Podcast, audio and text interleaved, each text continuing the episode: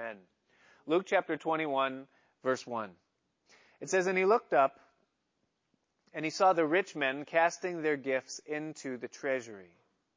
And he saw also a certain poor widow casting in thither two mites. And he said, Of a truth I say unto you, that this poor widow hath cast in more than they all. For all these have of their abundance cast in unto the offerings of God, but she of her penury or poverty hath cast in all the living that she had.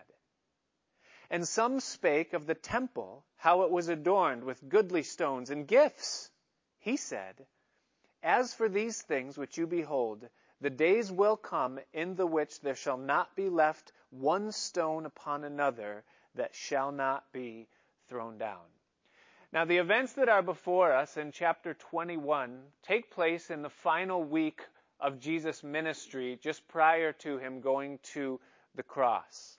And they happen more specifically on the heels uh, uh of what had just taken place within the temple, wherein all of the major um, bodies of Jewish authority were testing Jesus or tempting him, um, both in some attempt to try to catch him in his words in a way wherein they could accuse him and find fault with him, and also just to find some fault with him to excuse themselves from being accountable to his words.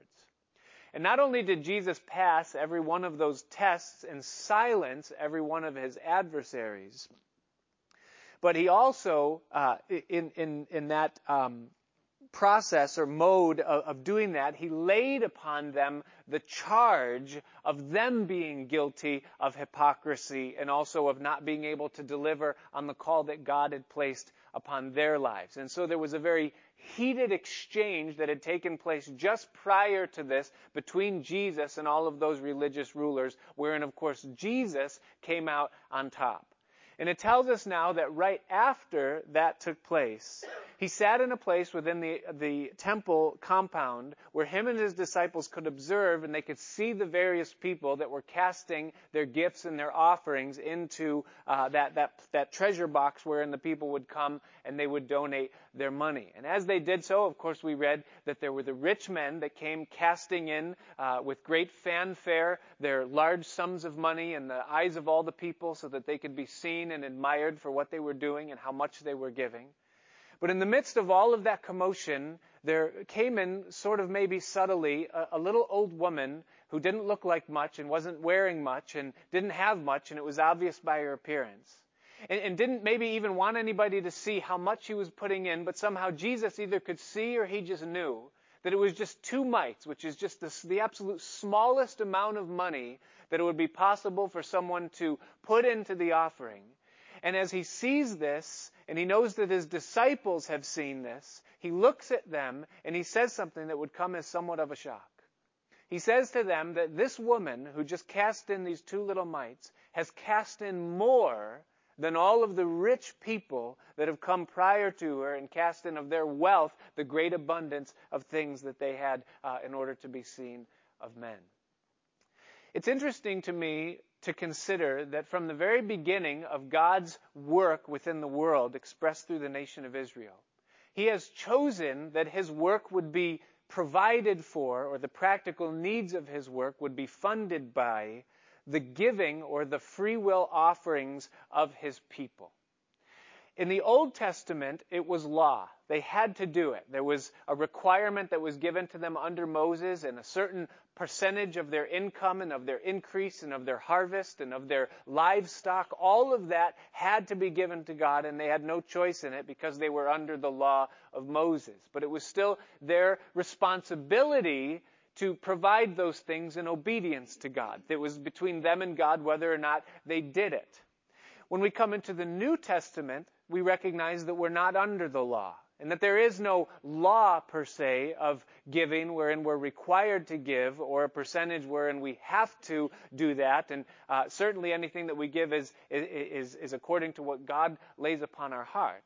But it still stands that throughout both covenants, and as long as there is man and there is God and there is this relationship between heaven and earth in the context that we know it to be, God has ordained that his work be sustained and provided for by the giving of his people upon the earth. Now the question is, why would God choose to do it that way? Well, one of the reasons that God chooses that is because it's a very practical way that we can express our faith in partnering with him concerning his work in the world. And that is that we see the hand of God moving in a particular way, and as in our spirit we say amen to that, but yet we find that we don't have the practical means of being involved in it with our hands that we can get behind that work then by our support of it financially because there's always a financial burden behind anything that takes place uh, in the ministry upon the earth. Another reason that God would choose that, that his work would be uh, um, continued through the giving of his people is that in our giving of the money or, or the resources that we earn or that we have, there's a spiritual release that happens within us wherein we find that those uh, things, whether it be our money or our possessions, they lose their hold on us. And there's something that can happen within the hearts of human beings is that we can become very possessive of the things that we have. And we come, become possessive of those things to a point where we no longer possess those things, but those things instead possess us, and we're governed instead by them. But in the giving of those things, and in specifically giving of those things to God, the power of that hold that those things have over us is released a little bit. And we become set free from being governed by our possessions. And so it's a way of God in raising us up to set us free from being possessed by the things that we possess, which is something very uh, real that can happen. A third reason why God has chosen to do it that way is because it serves as a witness to the unbelieving world uh, that, that, that our testimony that we're willing to put our money where our mouth is. And I love to see what happens um, from time to time when new people come to church here, uh, and they come in and they they sit in the back and they're feeling out the service, and they're just waiting for the offering. They're waiting for the time when the music is going to get low and someone's going to come up and begin to make a plea and, you, you, know, and the whole thing. And then everybody's, you see buckets starting to move around and ushers getting ready and in position and all the rest. And, and they wait for that and then it doesn't happen. And they'll come for a couple of weeks and then they'll ask the question and say, well, how does this place run? And to just be able to say, well, there's boxes in discrete locations around where you can not know what your left hand, let, let your left hand know what your right hand is doing, and you can uh, just freely. You mean you fund everything that's going on here just on, on that? People can give secretly, and you don't know who gives or who gives what or if they give at all. And you could come here and not give, and, and this thing continues? Yes, it does. So, well, this can't be an, an easy or cheap operation. No, it isn't. Well, then how does it happen? It happens because the people of God are moved by the Spirit of God to provide for the work of God because it bears witness within their heart.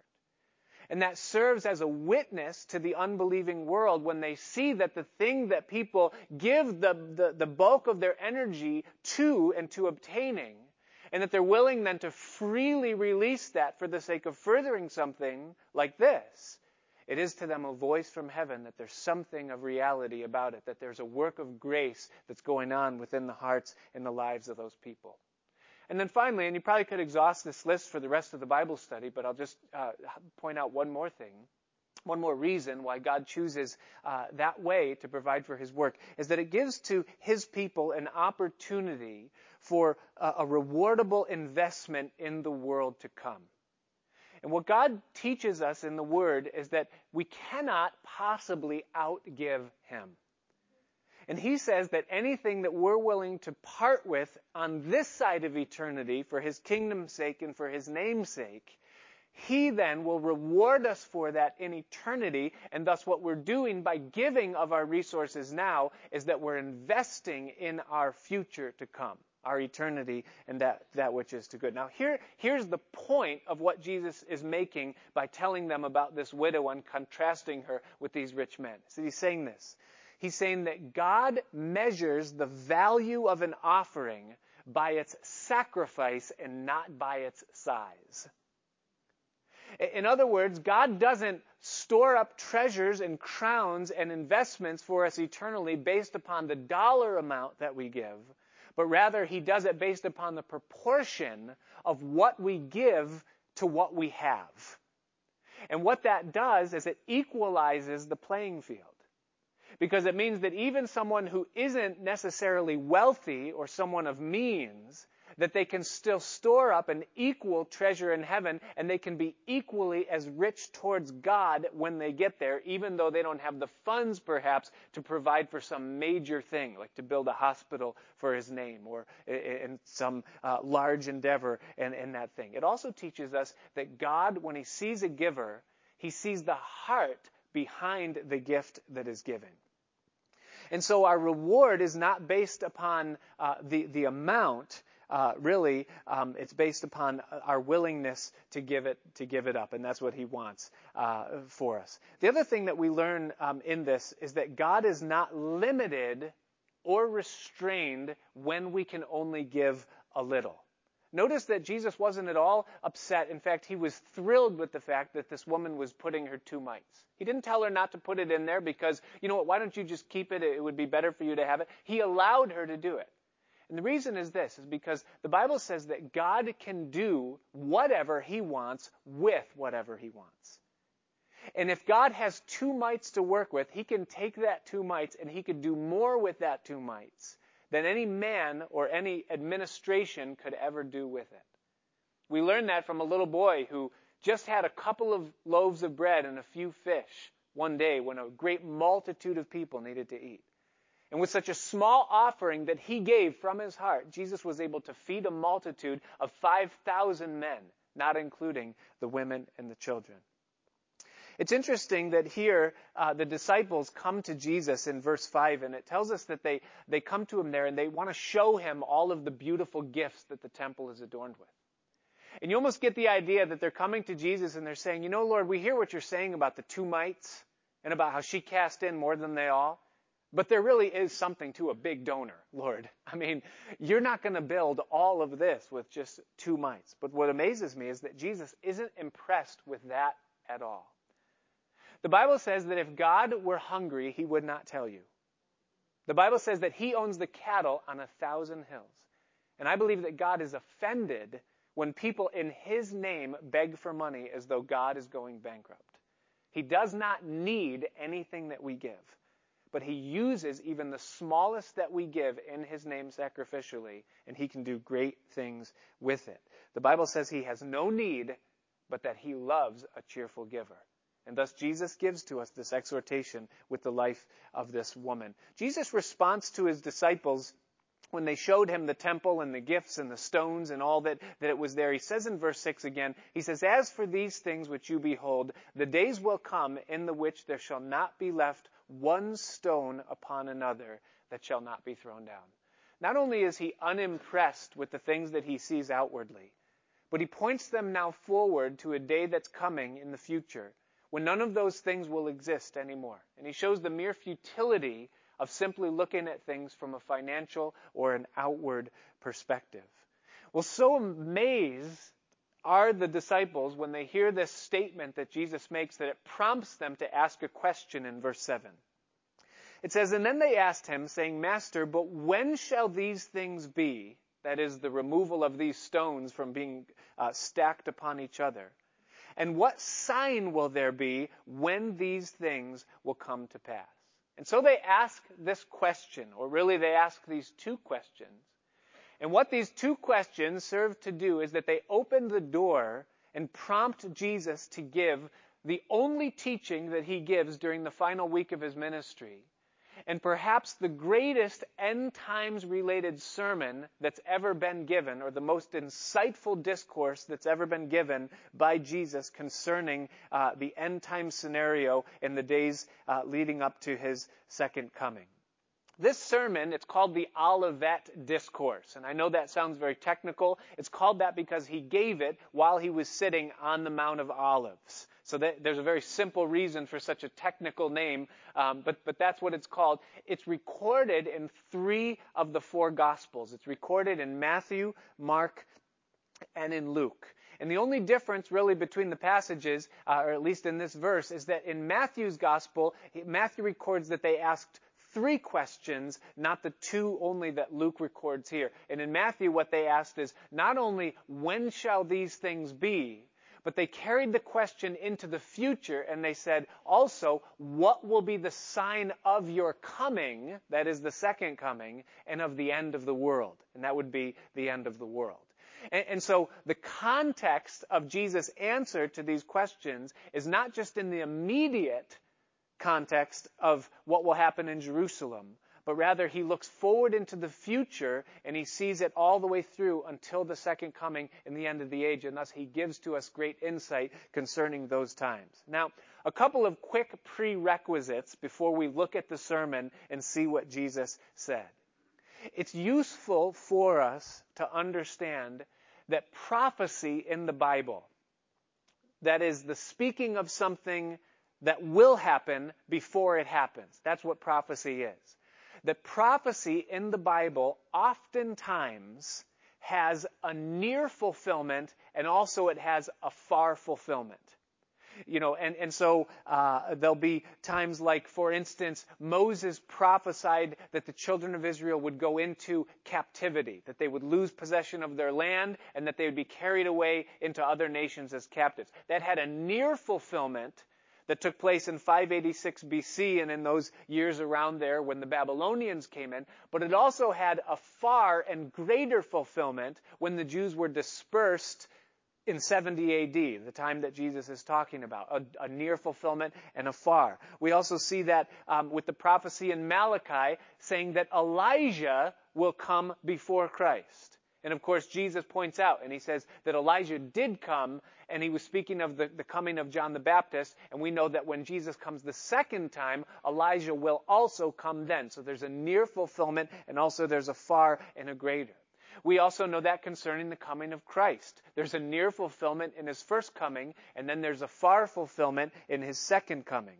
We know that concerning the prophecy of the Antichrist or the abomination of desolation.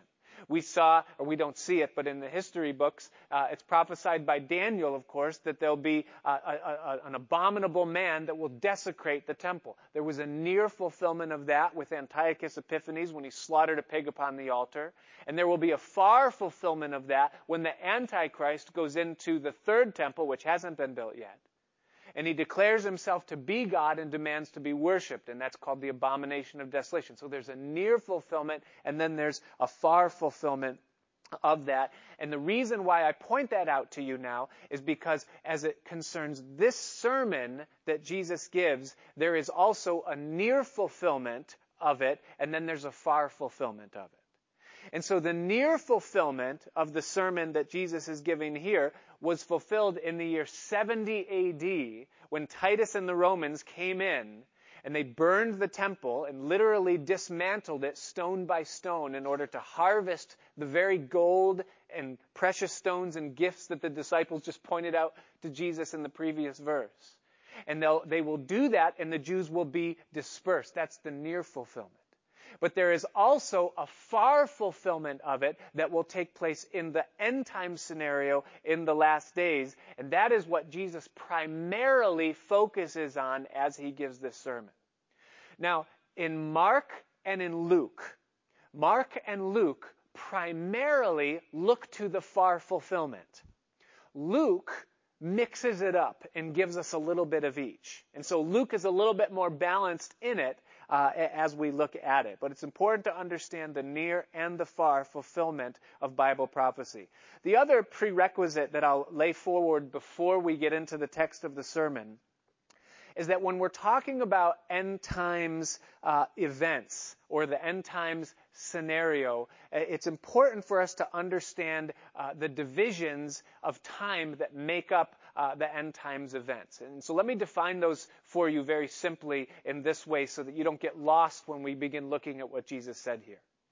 What we are living in right now, and we have been living in this time ever since the apostles uh, began their ministry in the book of Acts, is what is known as the church age. That's what we're in right now. It's the church age. And the church age is the period where whosoever will, let him come.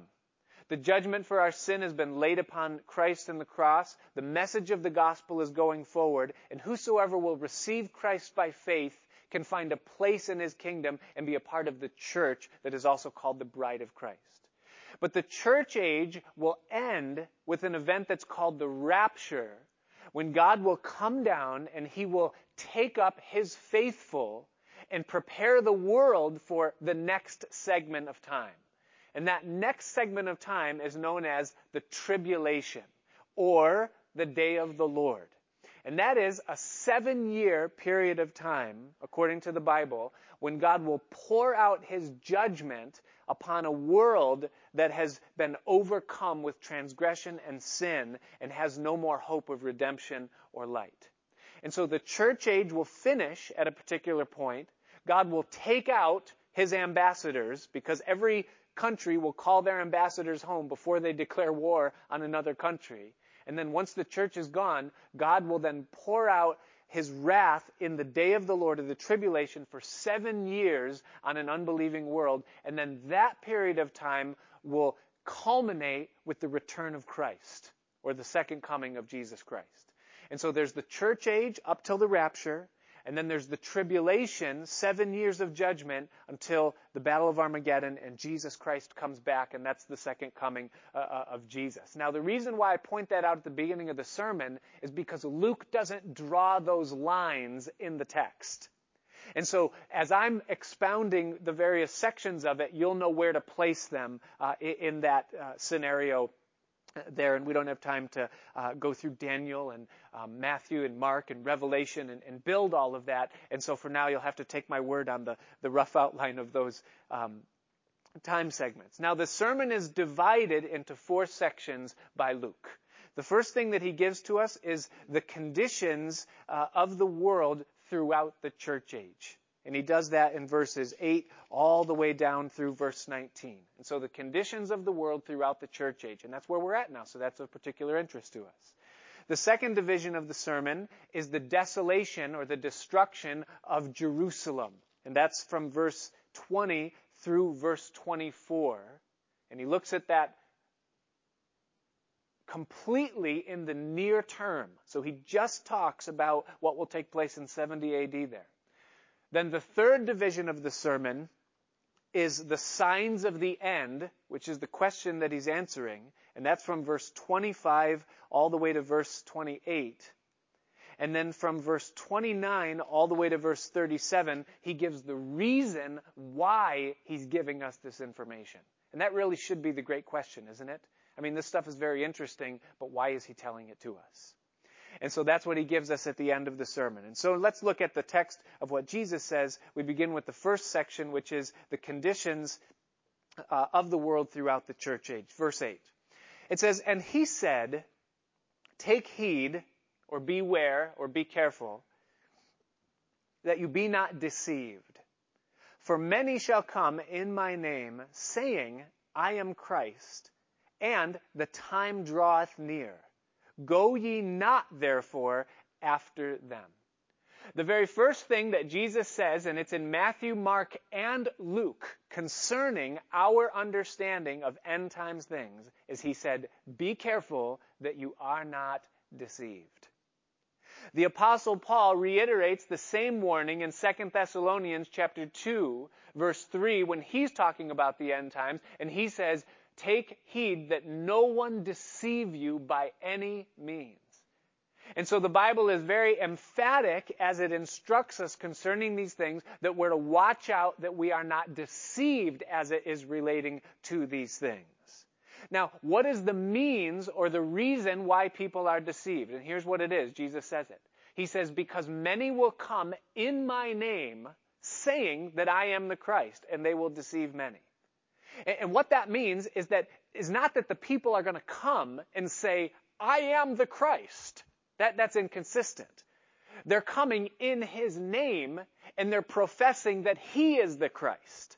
They will come in my name and they'll say that I'm Christ, Jesus is saying. And what we know is that usually that's all it takes for a Christian to let their guard down. If a person professes that they're coming in Jesus' name and they're professing that they're speaking on behalf of the Jesus of the Bible, we usually say, oh, say on. You probably know more than I do. And we give them our full attention and our full heed. And Jesus says that's not going to be enough for you to not be deceived concerning these end time scenarios. And so, what is the solution to that deception? Jesus says this. Here's what it is. Very simple. Here's how you're not deceived. Don't follow them. You say, don't follow who? Don't follow anyone. Don't give your allegiance, or specifically your, I'll call it your end times allegiance, to any teacher other than Jesus, the Holy Spirit, and the Bible. Now, does that mean that we shouldn't listen to anyone teach about the end times? Because if that's the case, you should all just get up and go right now. No, of course not. Of course, that's not what Jesus is saying. Paul taught about the end times. We, he, he was emphatic, emphatic to the Thessalonian church about the end times. The idea is this, is that we listen to what people have to say, but then we take it to the Word of God and to the person of Christ into the presence of the Holy Spirit and we say, God, now you show me and confirm in the Word of God the verity or the truthfulness of these things that I'm hearing and help me to sort this out before you alone. And that will be our defense against being deceived. It's amazing the amount of voices that there are right now clouding the end times airwaves, isn't it? I mean, what's today? It's September 23rd. And if you're at all a follower of these types of things, then this has been the big buzzword day for who knows how many months now. September 23rd, that's the day when all hell is going to break loose. And everybody's had their theories about everything leading up to the Day of Atonement. The presence of the blood moons and the, uh, uh, the various eclipses, solar, that have taken place, and the year of the Shemitah, and the Jubilee. And we hear all of these, there's all these voices that are thundering at us saying things. And what Jesus would say to us here is not that we should close out all of those voices necessarily, but we're not to go after them, but rather we're to give heed to the Word of God and that our allegiance is to be to Him and to what He has revealed. And we're to keep our feet on sober ground. That's the call. He says, don't be deceived. Don't go after them. But then he says in verse 9, but when you shall hear of wars and commotions, be not terrified, for these things must first come to pass, but the end is not by and by, or the end is not come yet. And then he said unto them, Nation shall rise against nation, and kingdom against kingdom. And great earthquakes shall be in divers places, and famines and pestilences, and fearful sights and great signs shall there be from heaven. And so he talks about geopolitical uprisings, nations rising against nations and kingdoms against kingdoms. He talks about natural disasters and famines and pestilences and all of these things that the world would brand as acts of God or things that strike fear within the hearts of men. But here's what Jesus is saying. He's saying that all of these things are not in and of themselves signs of the end. All of these things will exist and persist all the way throughout the church age. These things have always been throughout. In Matthew and Mark's gospel, this list of things is called by Jesus labor pains. Luke doesn't use that term, but Matthew and Mark both do in association with these things right here. And Jesus says the reason why I point these things out to you is because the way that you'll observe these things is the same way that you'll observe labor pains as they come upon a woman who's about to give birth. And that is that labor pains, they start off soft and far in between but they grow in frequency and intensity as you grow closer to the time of delivery. And so what Jesus is saying to us here is that yes, these things are always going to exist. There's always going to be wars and uprisings, earthquakes, natural disasters, pestilences, famine, and the such.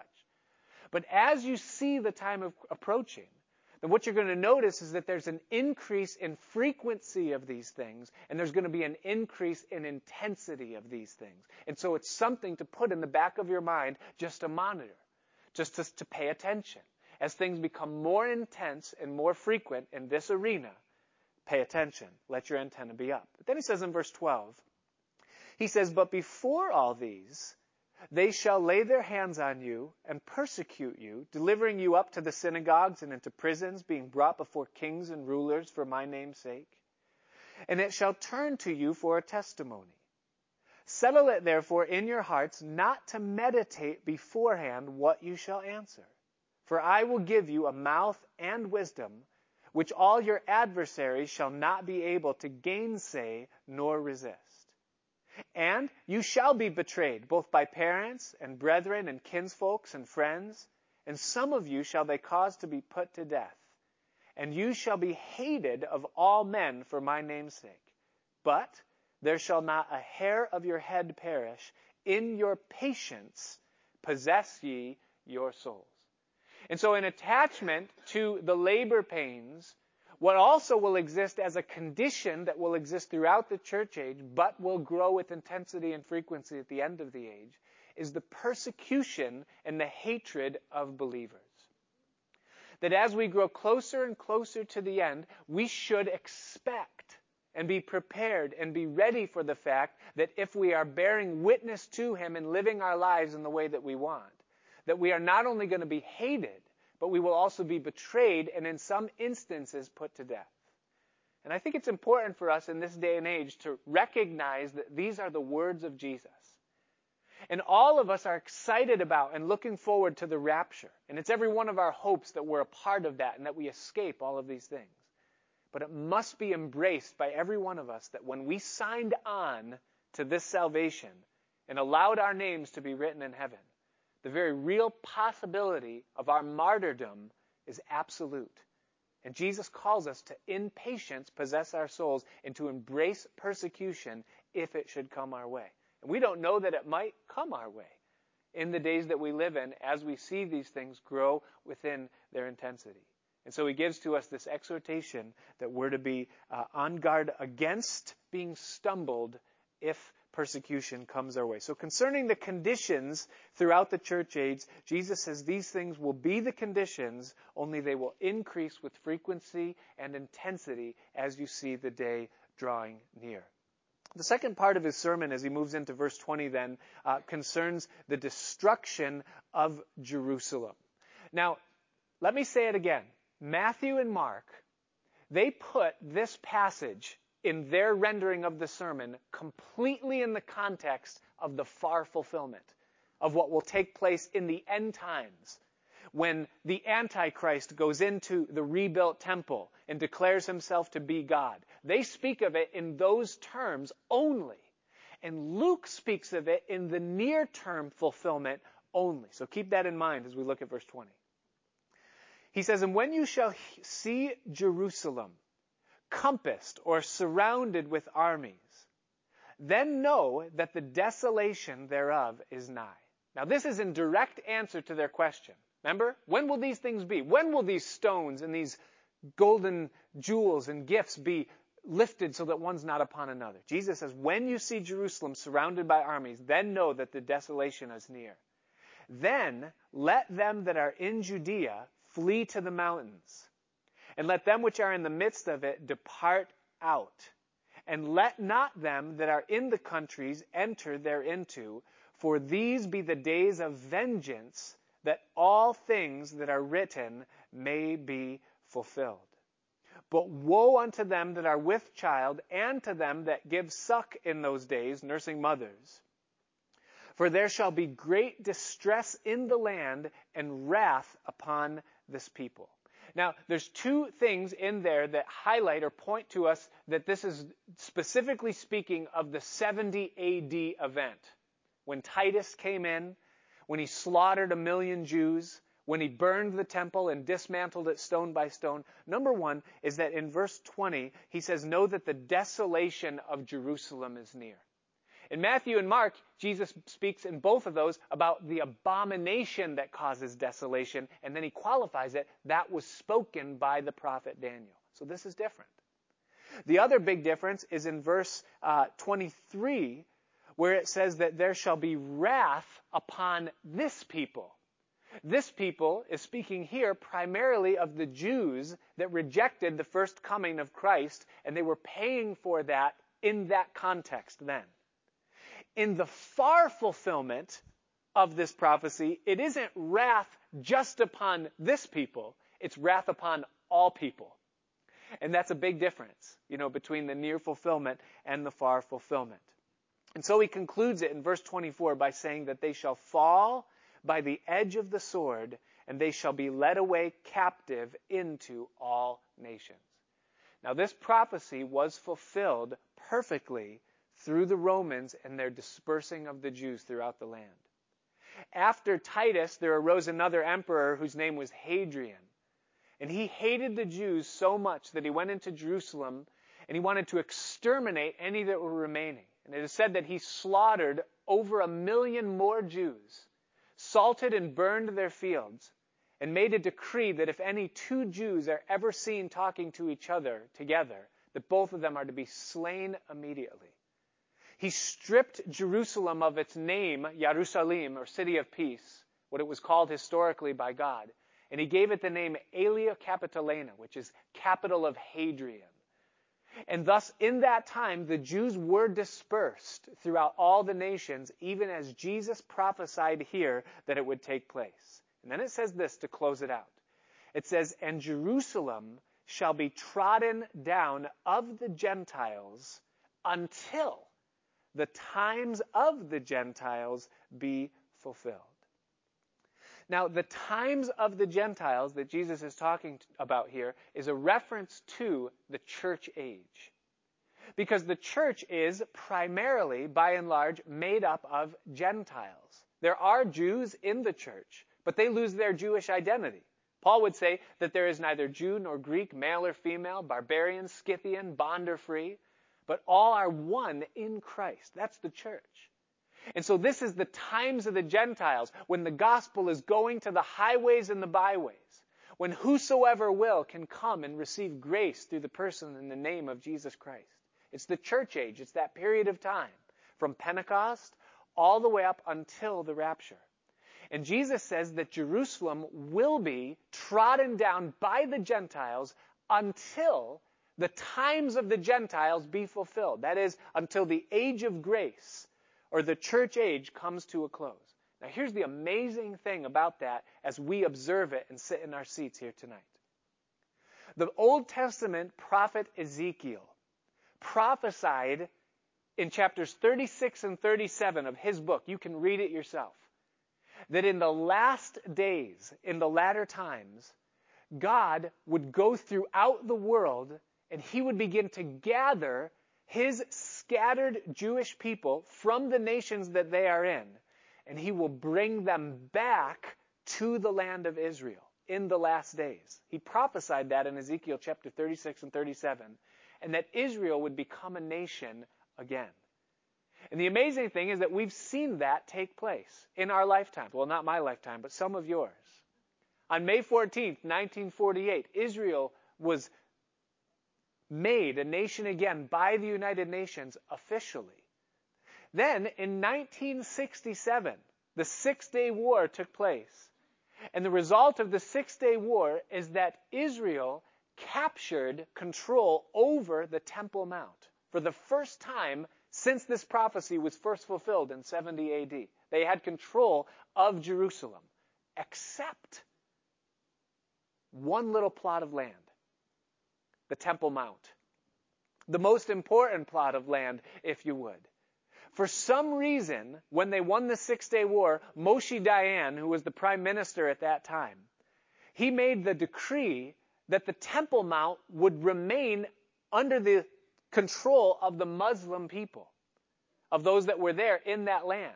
And to this day, though the Jews have control of Jerusalem, they do not have control of the Temple Mount. That's why the Dome of the Rock shrine, that golden dome mosque is there, and the Al Aqsa Mosque, that thing that's been in the news as of late with the little black dome on the other side. But what does that mean for you and I? It means that though the Jews again have possession of Jerusalem, Jerusalem is still being trodden down of the Gentiles, even to this day. And what did Jesus say? That Jerusalem will be trodden down of the Gentiles until the times of the Gentiles be come in. And so we see that happening today, but isn't it interesting to see the stage set in the way that it is uh, in the scenario that the Bible so uh, incredibly paints before us? Now, when we get to verse 25, Jesus begins to give the signs related to the days when the times of the Gentiles will be fulfilled. Um, the first sign that, that, that really is given is really in verse 24. And what that sign is, is that Jerusalem will no longer be trodden down of the Gentiles. that, that will be a, a major sign when you see that happen. But here's what's going to have to happen in order for that to be fulfilled. Something is going to have to happen to remove the presence or the influence of radical Islam in that part of the world. And that's a big something. I mean, because that's a big problem, and there uh, there really isn't a, a, a solution to that, um, other than the fact that if you read uh, Ezekiel 38 and 39, which are the two chapters that come right after 36 and 37, the regathering, you find out when you read those two chapters that there's going to be a war wherein all of those Muslim nations are going to say enough is enough. And they're going to surround Israel and seek to put them down and take them out. And God is going to intervene in that battle, and five sixths of that invading Muslim army is going to be destroyed and annihilated at that time. And I believe that that will be what takes place to remove the presence or the influence of radical Islam uh, in the days. It could happen differently than that. That's just how I see it as I read those chapters and see this uh, very scenario. But that will be one of the, the signs is that you'll see um, that Jerusalem is no longer trodden down by the Gentiles. Um, now, one more thing I want to say before I get into the rest of these signs in, in these verses is that Luke does not, as I said before, draw the line of distinction between the end of the church age and the beginning of the seven years of tribulation. And so what we see as we look at these signs is that some of these signs uh, could be before the tribulation begins, and some of them are very clearly after the tribulation begins. But Luke doesn't make that distinction, so I'm making it uh, for you here now. Notice in verse 25 the second sign that Jesus gives. He says that there shall be signs in the sun and in the moon and in the stars. Now, I don't know what this means. And there's a lot of talk today about blood moons, you know, the, the lunar eclipses and the tetrads that they just happen to fall upon uh, the Jewish holidays and the, the, solar eclipses that happen, the moon being turned to blood, the sun not giving its uh, light. You know, we, we read about these um, different things and we hear about them, and it draws the question within us is that what Jesus is talking about when he talks about the signs in the sun and in the moon and in the stars? Here's my problem with that is that when you read Revelation chapter 6, which describes this sun, moon, star thing in more detail, it's very clearly taking place in the tribulation time. And where we are right now, we are clearly not in the tribulation time as it stands. And so it speaks to me from scripture that what we're seeing in these tetrads or these blood moons is not what the Bible is talking about when it talks about the signs in the sun and the moon and the stars. Same thing when you read Matthew chapter 24. Jesus elaborates on this more, but he places it very clearly in the tribulation time. And so I'm not sure about it. Now, now let me say this though concerning the blood moons and the tetrads and all that kind of thing. I personally find it very interesting the dates that those blood moons happen to fall on that there was, there was a lunar eclipse last year Passover and then last year Feast of Tabernacles and then this year Passover and this year Feast of Tabernacles. I don't know what the scientific probability of that happening. That, it could be that that, that, that could happen easily. You know, I don't know what it is. I find it interesting. And so here's what I do with it. I hold it way out here.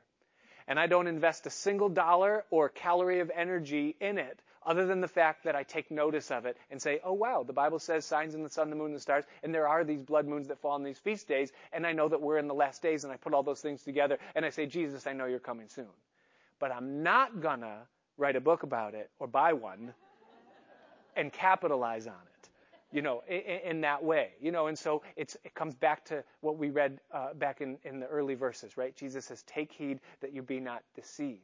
What we know is that at some point The moon will be turned to blood. The sun will fail to give its light. And I believe that these things will be extremely supernatural in their, uh, their um, expression and not just something that is of a natural phenomenon. That's my uh, personal opinion.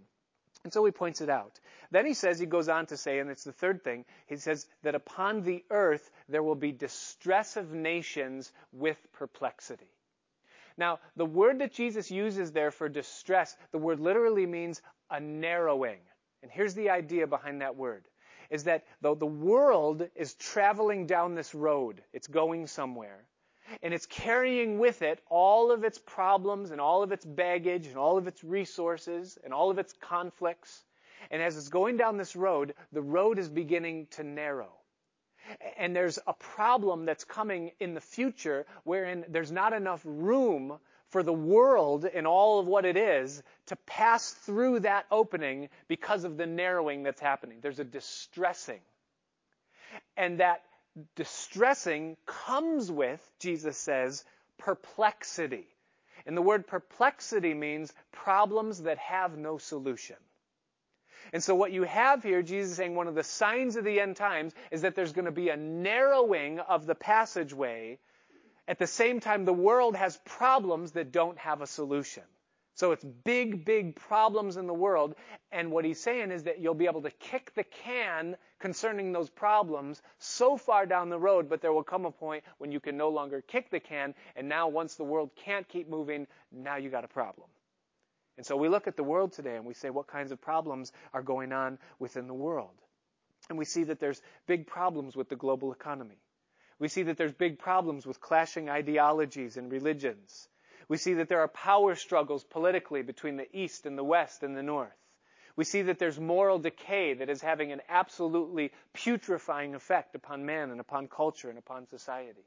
And we see Jerusalem, which maybe seems like the smallest of all the world's problems, but yet the Bible says that's the big one. In Zechariah chapter 2, 12, verses 2 and 3, the prophet Zechariah says, Behold, speaking, of course, the, by, for God, I will make Jerusalem a cup of trembling unto all the people round about when they shall be in the siege both against Jerusalem and against Jerusalem. And in that day will I make Jerusalem a burdensome stone for all people. All that burden themselves with it shall be cut in pieces, though all the people of the earth be gathered together against it. And what God declares by the prophet is that of all the world's problems, and they're all problems that have no solution, but that one problem is going to be a perplexing problem because it's going to seem that there should be a real simple solution to this. But God says there's no solution to this problem. And it's going to bring the world to its knees. Even if all the world is gathered together against it. And so problems that have no solution. The fourth sign that Jesus gives, uh, then following, he says after that, the sea and the waves roaring, and this all goes together, men's hearts failing them for fear and for looking after those things which are coming on the earth, for the powers of the heavens shall be shaken. He says, the sea and the waves will roar, the hearts of men will fail, and the powers of the heaven will be shaken. And all of what Jesus says in this sentence or statement that I just read has to do with the coming shaking that this world is scheduled for. It's a shaking that is spoken of by the prophet Isaiah, by the prophet Joel, by the prophet Haggai, many of the minor prophets. It's then spoken of again in the book of Hebrews, this great shaking in the world. But it's described by Isaiah this way in Isaiah chapter 24, verse 17. It says, Fear and the pit and the snare are upon thee, O inhabitant of the earth. Now, let me say something here. If you're a Christian, don't get scared. Just hang on for like five minutes. but he says that it shall come to pass that he who flees from the noise of the fear shall fall into the pit. And he that comes up out of the midst of the pit shall be taken in the snare. For the windows from on high are open, and the fountains of the earth do shake. The earth is utterly broken down. The earth is clean dissolved. The earth is moved exceedingly.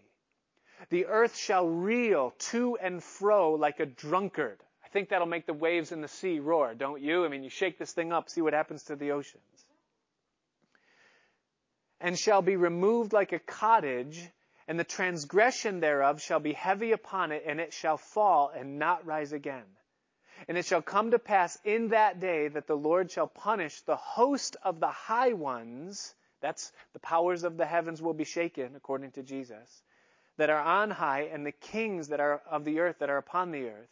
And they shall be gathered together as prisoners are gathered in the pit, and shall be shut up in the prison, and after many days shall be, they be visited. Then, and that's important because it's progressive, then the moon shall be confounded, and the sun ashamed, when the Lord of hosts shall reign in Mount Zion and in Jerusalem, and before his ancients gloriously. And so Jesus speaks of the shaking of the world, and that will take place during the time of the tribulation. And then he concludes the passage in verse 27, or concerning the signs at least, by saying, And then, back in Luke 21, shall they see the Son of Man coming in a cloud with power and with great glory. And, and so the signs that Luke gives concern, number one, the labor pains, the f- increase in frequency and uh, intensity as the day approaches. Then the seeing of Jerusalem being set up, the scene set up for the last days. Then the world being in a place where there are perplexed problems without solutions and then he gets into the things that we know of as being during the tribulation, the great shaking uh, that will take place and all that accompanies it. And then he finishes it at the end of the tribulation with the return of Jesus Christ, that Jesus will come back at the end of that thing. You say, okay, what does that have to do with me?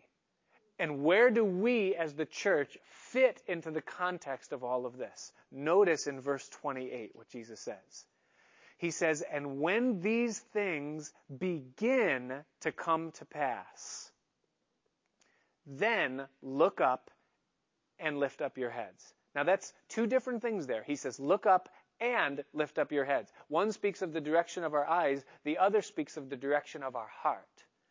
One is where our, our eyesight is because of what we're expecting. The other is where our countenance is because of what's coming. In other words, when you see these things begin to come to pass, it's then, as he concludes, your redemption draweth nigh. And so we are not looking for the coming of destruction that will accompany the day of the Lord, but we're looking for the redemption that he promised that he would pull out his ambassadors prior to his judgment of the world because Paul said, Jesus, the Holy Spirit by Paul said to us that he has not appointed us unto wrath, but to obtain salvation through Jesus Christ our Lord. And so, as we wrap up this sermon now, moving into verse 29, what's the reason that Jesus gave it? What sense? And as we uh, draw it now to a close, it says, And he spoke to them now a parable. So, after giving them all of this information to answer their question about the signs and what's coming, now he gives them some reason. And he says, Behold the fig tree and all the trees. When they now shoot forth, you see and know of your own selves that summer is now nigh at hand. So likewise you, when you see these things come to pass, know ye that the kingdom of God is nigh at hand, or near at hand. Verily I say unto you that this generation shall not pass away till all be fulfilled. Heaven and earth shall pass away, but my words shall not pass away. Now, he says, Behold the fig tree and all the trees. Now, Matthew and Mark don't say all the trees. They just say, Behold the fig tree. But Luke looks past just the fig tree and he says, Look at this in the broad brush picture, the broad brush spectrum. Concerning the timing and the placing of these events, he says this, and listen carefully, church, this is of the utmost importance, especially in our days. Listen. As he says that it will be like the blossoming of the fig tree. When the leaves come out and the branches are tender, you know that pretty soon you're going to have figs. That is to be the way that you approach and understand end times things. That is this. that you're to look at the whole picture, the whole tree, if you would. The trunk, the branches, the twigs, the leaves, the figs, all of it. And you're to make an assessment based upon the whole thing and say, look, the tree is blossoming, so figs must be coming. Now let me ask you this. Anybody here, I know Vinny, you had a fig tree for a while. You were actually cultivating the things. But if you have an orange tree or an apple tree or a peach or cherry tree or something in your yard, we all understand exactly how this works. The blossoms come, we know soon there's going to be fruit. None of us, not one, goes in and analyzes every branch and measures the sap flow and tries to pin down the day that the fruit will come and that the fruit will be ripe. None of us do that. We say, oh, the tree's ripe. We know there's going to be fruit. It's going to come within this period of time. We know that that's going to happen because it happens every year. The blossoms and then the thing. Nobody tries to say, hey, on June 21st, cherry harvest. That's the day when I know it's perfect ripeness of it. Nobody does that. And we also are not to be so consumed with end times things that we're analyzing where the sap is in the branches, trying to figure out the very day and the hour that things are going to happen. What we're to do is this. Jesus says, here's how you stay sane. Look at the scenario, understand what's going on, and then realize that when you see the leaves, you're in the time frame of the figs. What's the time frame? He says it in verse 32. He says it will be in the generation. The time frame is in the span of a generation. Verily I say unto you, this generation, that is the generation that sees the leaves blossom, that sees these signs coming into fruition, that watches the players come into position, that that generation will be the generation that sees these things. But that's the time frame that we're dealing with this in this, not hours, days, weeks, or months. And then he says, understand, verse 33, heaven and earth shall pass away, but my words shall not pass away. And that's where we stand. That's where our feet are planted. That's where our anchor is concerning these things. Now, I don't think any person that knows Bible prophecy and is looking around at what's going on in the world today would deny that we are living in the last days. We understand and we know that. But we must, out of obedience to Him, and also to maintain a good and credible witness in the world, keep a sober mind concerning these things and the things that we share. And we must not lose focus on our mission in the midst of what we're waiting for. Amen? Jesus says then, here's the warning, verse 34. He says, and take heed. Second time in this passage, he issues a warning. The first concerning deception, this one, he says, take heed to yourselves, lest at any time your hearts be overcharged, that means overburdened, weighed down, with surfeiting and drunkenness. Surfeiting is excess that causes a hangover. It's the only time in the whole Bible that this Greek word is used that's translated surfeiting. And what it literally means is the hangover that comes after you've, ex, you know, been excessive in indulging in something that you shouldn't be indulging in.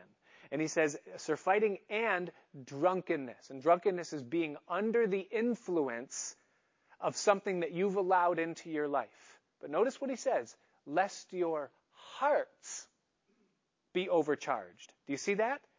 He doesn't, he's not talking about going out on a Friday night. Beware that you don't have a bender. You're not supposed to do that either. Don't do that.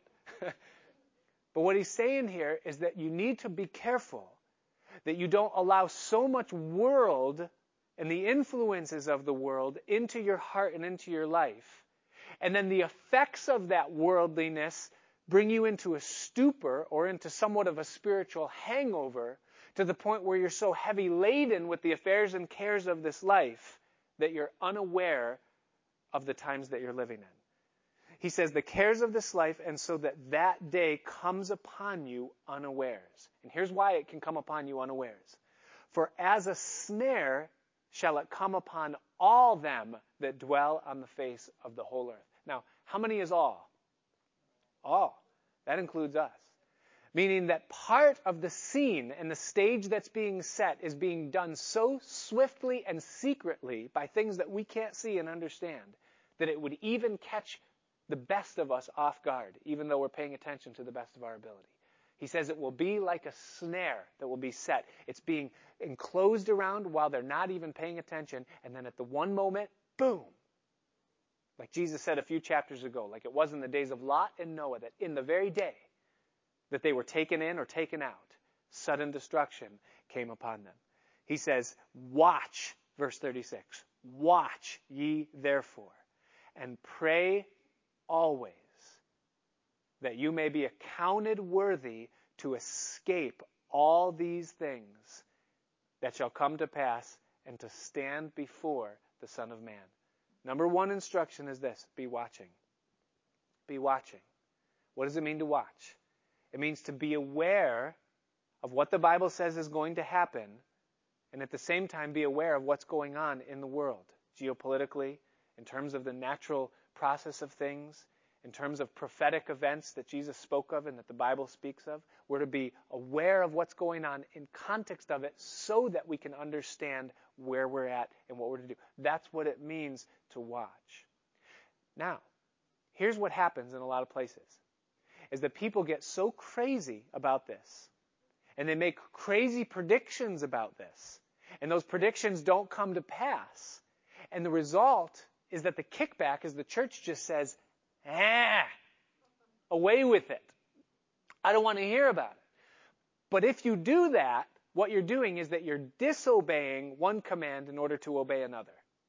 You're not being watchful so that you don't get deceived. But Jesus says both. Don't be deceived, but be watchful. And both things are essential. And secondly, be prayerful. Pray always. Prayer in the life of a believer is the sign of a spiritual pulse. If you're praying, you're relating. You're having a relationship. You're living. You're walking with God if you're praying. If you're not, I don't know. But pray. He says, watch and pray. And here's what you're to pray that we might be accounted worthy, listen, to escape all these things and to stand before the Son of Man. Do you hear that? Escape how much of this?